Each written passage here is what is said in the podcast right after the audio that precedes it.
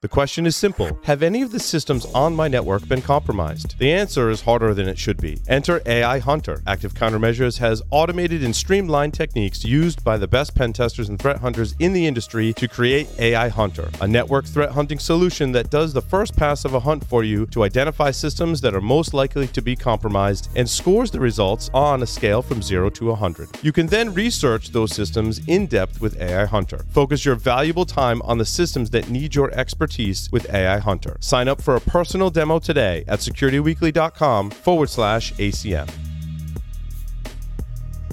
Welcome to Security Weekly. I'm your host, Matt Alderman. We are recording live on day three of RSA Conference 2020. We're in Broadcast Alley in Moscone West. And joining me for this interview is a really good friend, Ed Bellis, co founder, chief technology officer at Kenna Security.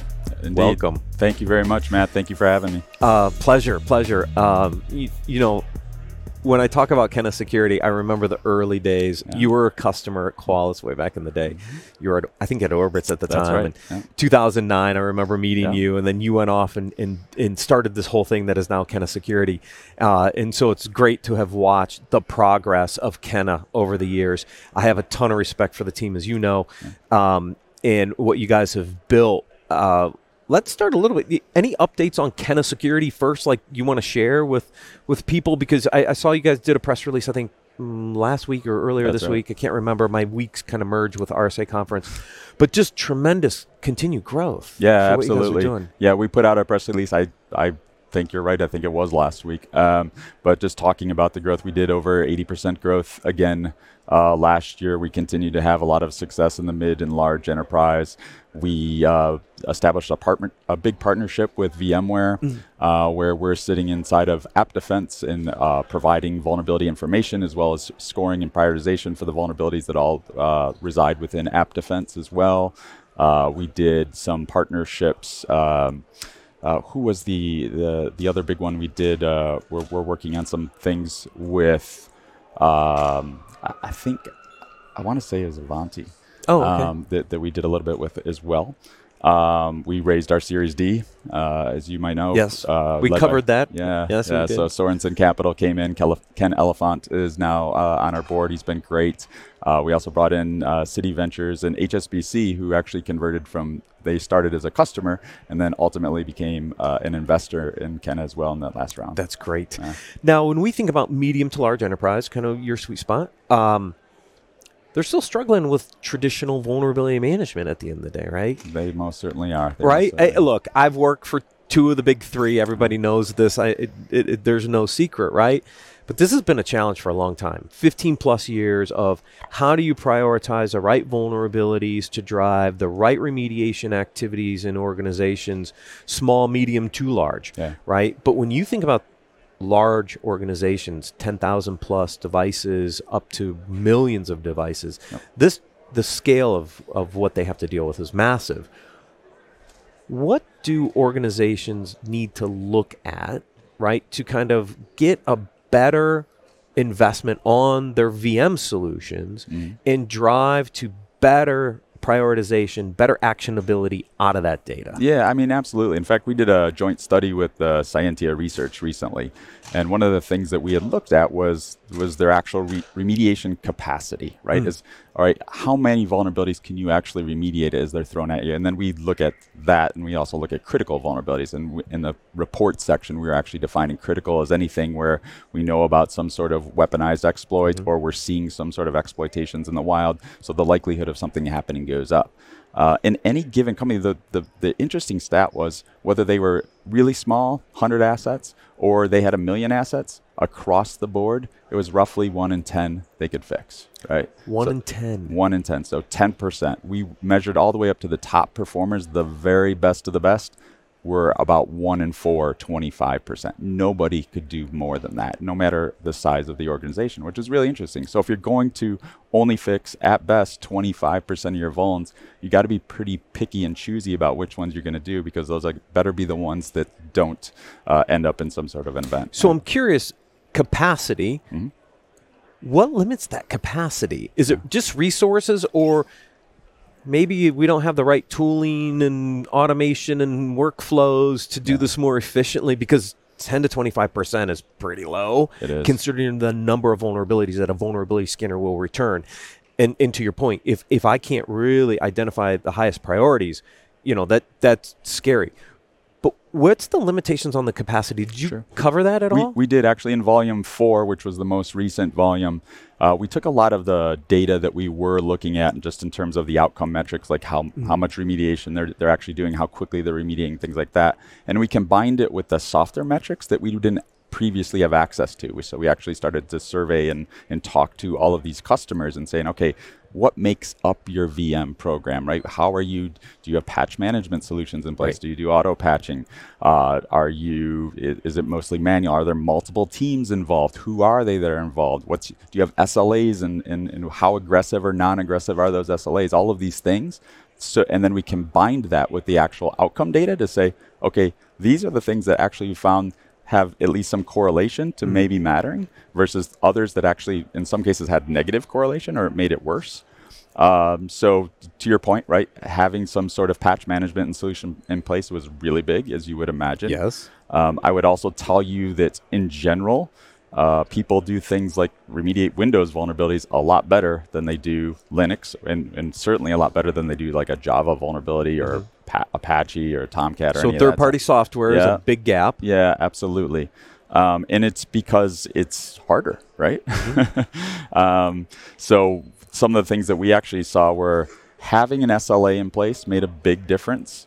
Uh, having an aggressive SLA in place didn't matter at all, Oh, interesting. right? Uh, So if, if you have an SLA that says we're going to patch every critical vulnerability in 48 hours versus we're going to patch all vulnerable, you know, all uh, you know, high vulnerabilities in third, it, no real yeah, correlation. Not between- not not really at all. There, there was a big jump between not having an SLA at all and having one, and then the the, the difference between being aggressive or not aggressive was was very little. Negligible. And I, I think in some ways you, you think about it, it, in some cases they're probably overly aggressive, which could hurt them uh, Oh, ultimately because interesting. you, get into the situations where it's like I can't do that, right? There's uh, you can't meet that SLA, and you get frustrated teams uh, who are ch- trying to do patch management and the remediation, and it's like guys, you're you're making it unrealistic, and you get back to that age old problem that we tried to solve when we first came in, which is you dumping a 500 page PDF report on Right. somebody's desk and say, here, go fix all Yeah. this. I can't. Right, okay? exactly. So let's talk about prioritization because I think this is the really interesting thing that Kenna does extremely well con- compared to everybody else, right? In that if I can only patch 10 to 25% of critical vulnerabilities, and a critical vulnerability not just being a CVSS score above mm. seven or whatever Right. number you want to place on it, Yep. how do you really drive identifying where the real criticality is Mm-hmm. to optimize what they can actually work on? Yeah, absolutely. So under the hood, I mean, what we're looking at is a lot of threat and exploit intelligence that we're collecting across the internet through sensors, through partnerships with managed service providers, SIEMs, et cetera. And we're looking at a lot of telemetry about uh, the attacks on those vulnerabilities, right? So, and we're measuring successful attacks and we're m- measuring volume and velocity of those as well. Okay. So there's a big difference of whether or not this, you know, this vulnerability got exploited once last month or it's getting hit 20,000 times an hour, right? So there's a lot of spraying and pray, as you, as you know, would go Yes. across the internet. Um, we also are going to look and say, all right, is there malware that's that's tied to this? How much of it, and how often, and, and things like that. But I also want to know about the asset that it affects, right? So where does that sit on your network? How exposed is it? How important is it to you? What business processes are running off that asset? All the metadata about that to say, mm-hmm. I, I, I want to know not just about likelihood, I need to know about impact as well, right? And then put all that together. So, what we personally do is we attach a 0 to 1000 risk score to every single asset and every single application. But then we're going to combine all of that data and turn it to, on its head because what we want to really know is what do you have to do, mm, right? Yes, mm-hmm. this is a list of problems, but give me a list of solutions and hopefully a short s- list of solutions. So, we take all of that data, turn it on its head, and say, for any given group of assets or applications, and you define how you do that is here's a prescribed bang for your buck list of things that you can do that's going to reduce that risk the most with the least amount of effort. And I imagine it's based on the critical vulnerabilities in that group. That's right. uh, John Strand w- w- talks about this in on Enterprise Security Weekly. He said, "Look, if if you're doing an export by asset, you're doing it upside down, right? What you want to know is what are those critical vulnerabilities and, and really export it out the other way based on vulnerabilities because then you know when you solve this it it solves all these downstream activities so That's you're right. doing the same thing business context is driving the criticality of the asset and the risk score on the asset Right. but then when you flip it you're saying to protect this group of assets these are the top two or three things that you can do that minimizes the most risk. That's is that right. really the way to think That's right. I mean, you can think of it as what's the most likely event to occur across these Mm-hmm. group of assets, and what's the impact if if that does indeed happen, right? And we want to make sure that the most likely and the biggest impact things are getting eliminated across that group of assets. And by the way, you can have bang for your buck effects in the fact that oh, it's actually that I have the same vulnerability on a thousand assets, right? Right. And I can wipe it off all 1,000 assets by pushing out this patch through SCCM as an example or whatever. Yeah. Yeah. Has there been interest in kind of closing that loop? Because it's interesting, right? If you look at some of your competitors or the traditional vuln management vendors, mm-hmm. you're starting to see this interesting patching component start to come into their solutions, right? And again, you've got this really great prioritized data.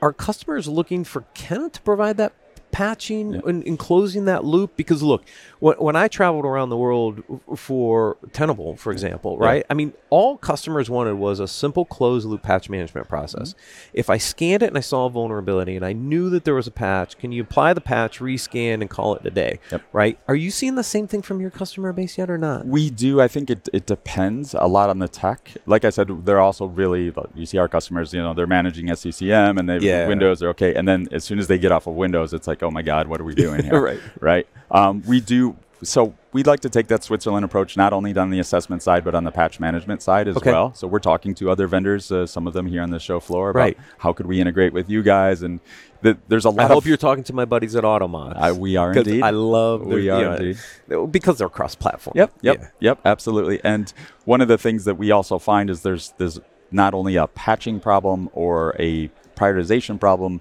but there's a workflow problem Yes. across all of that as well, right? Right. So how do you manage it when first I've got to go and get this change approved, and then it's got to go tested in a certain environment, and then you patch there, and then it gets kicked back to a different uh, status, if you will, and it goes through the same approval process again before it makes it into production.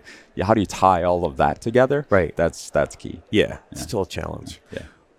Where are you with ARM, uh, the application risk management uh, module? Uh, funny you should ask. We we actually are. Uh, I believe Dan is going to allow me to say this, uh, but it's called Kenna.appsec now. So we're changing Oh, the name. got to, it. Okay, to- okay. to- but Fair enough. Yep, yep, absolutely. So we have we have been putting a lot of resources. It's it's one of our highest uh, amount of uh, both product and engineering resources are going into that AppSec product, right? So we're starting to take on more and work with more of the container assessment uh, folks, right? uh-huh. So both static and dynamic uh, uh, container assessments. It's it's interesting. One of the things we've really been diving in with our customers and how they're using containers, and one, it's all over the board. Yeah, right. no, I Um, know.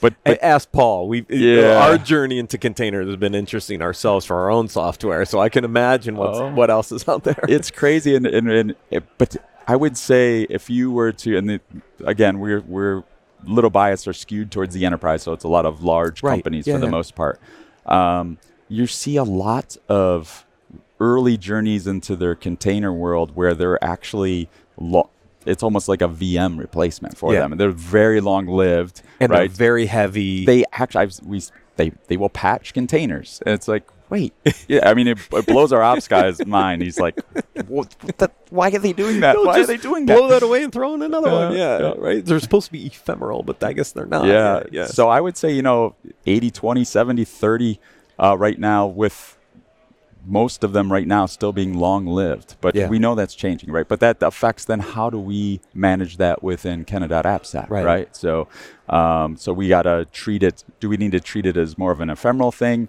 and say okay this is the static image of Mm-hmm. this container and this is where it's deployed in production and I, I care a little bit about that but you already know about that because you're using kubernetes or something else Right, to right. manage that so you need to be able to fix this and issue a pull request or whatever and then Yeah. pull and push that out um, but then how do i manage the ones where you're actually I, I almost got to treat it just like a, another network asset, right? Right. Because you're just going to patch it just like you do as if it's a VM or anything else that's Right. out there. Oh, interesting. Yeah. Now, are you correlating data across? I, I, I think you are, right? Where you can get host vulnerability data, correlate that into some of the application Yeah. vulnerabilities, and r- do you use that data across to also help change the risk scoring across those assets? Yeah, yeah, Okay. we absolutely do. So what what you'll do is you can customers can kind of build uh, an application portfolio within the product, and you might have stuff that's coming in from container assessments or dynamic or static analysis. We also have SCA integration, so Yeah. you know, those guys as well. Um, bug bounty, whatever it is, and then you can define it and say, and by the way, here's all the infrastructure that's used to, to serve up this application, and you can combine that all together. We'll give you a risk score for that. Yeah. But we're going to break it down as you get to the remediation level, right? Okay. So here's your risk. Here's you, what you often see is like they'll break up. We have something called risk meter groups, which think of it as our asset or application groups Yep. with, within the product. Um, and it's often tied to a team that's responsible for remediation. And as you get into the application world, a lot of that's going to go off to the developers, but you might still have some infrastructure stuff that's Right. going off to ops. So when you do that flip on its head, it's like, okay, you got two application critical uh-huh. vulnerabilities. They'll go to op or to dev, and then oh yeah, I got a couple host based that's my Kubernetes or Yep. the servers running my Kubernetes. These need to be fixed. And when you do that, the the overall risk score That's for the whole unit goes down. That's right. That's right. And we can basically loosely couple all of that together because it's usually a many-to-many relationship when you're talking about Yes, applications right. and infrastructure. Yeah. So and and they'll especially in all a container based world. Oh yeah. Oh yeah. especially in the container based world. And then how you doing where's cloud fit into this the cloud assets are, Mm-hmm. are they coming in as traditional vm scans if you're running infrastructure as a service Yep. but then you know I'm, curious how like platforms and other services come in in the mix Yeah, we'll see. We definitely see all the, the big three guys are uh, Tenable, Qualys, Rapid Seven are, are doing assessments out in the cloud. Yeah. but we'll also see like you know uh, inspect. I was it inspect from from AWS and, Yep, and things like that. That- yeah, yeah, yeah. things like that are coming in as well. Um, we don't really care where they come in from, right? We're going to manage them, and we'll just technically on the on the on underneath the hood, right? It's like it's a different asset identifier. It's like an ECA2 identifier or something Yeah, like yeah. that versus uh, Okay. so so I can still collect and correlate and, and dedupe and do all the things that we need to do with that. Yeah. Um, but we don't care if it's in the cloud or on prem or wherever it is. Yeah. Right. When I talk to financial analysts, because a lot of people call me like, "What's the difference between Qualys and Tenable and Rapid Seven and all this other Yeah. stuff?" And inevitably, there's an interesting conversation about who's looking at vulnerability management holistically. Yeah. I think of the traditional vulnerability management really focused still really heavily on the device vulnerability, host-based vulnerability, Yeah. where we're seeing a lot of a move to application vulnerabilities in lots of different tools, right? I, I mean, there's there's SaaS vendors that are doing static analysis. You have software composition analysis. You have dynamic scanners. You have the container security folks, both at the static and the dynamic layer. And when you think about holistic modern vulnerability management, it is understanding all of these vulnerabilities across all these different asset classes and really understanding how all that comes together. And I think that's where Kenna provides a lot of value over the single point solutions because now you can bring all that data together and really really get some good prioritization where where is risk across that entire uh, infrastructure. Yeah, I mean, obviously, we believe that you have to do that, and as as you said, everything is moving to the app, whether it's Yeah. uh, static analysis, dynamic analysis, or SCA, or, or whatever, and even uh, pre-production, but also po- post-production, and coming in through bug bounties and things like that. We're starting to see GitHub get involved in doing Right, things with yeah. the Dependabot and, and things like that. So they're coming in from all of these different directions, and you need to be able to have that holistic view uh, to really understand the risk of that application or that group of applications. That's awesome. Uh, booth number, you're Moscone South. No, north. Oh, north. Sorry, you are north. 6140? You got it. 6140. So if you want to see Kenna Security live in action, go to Moscone North 6140. Ed, thank you so much for joining us. Thank you, Matt. Really appreciate it. Thank you. Everyone, thank you for watching and listening. We'll see you soon.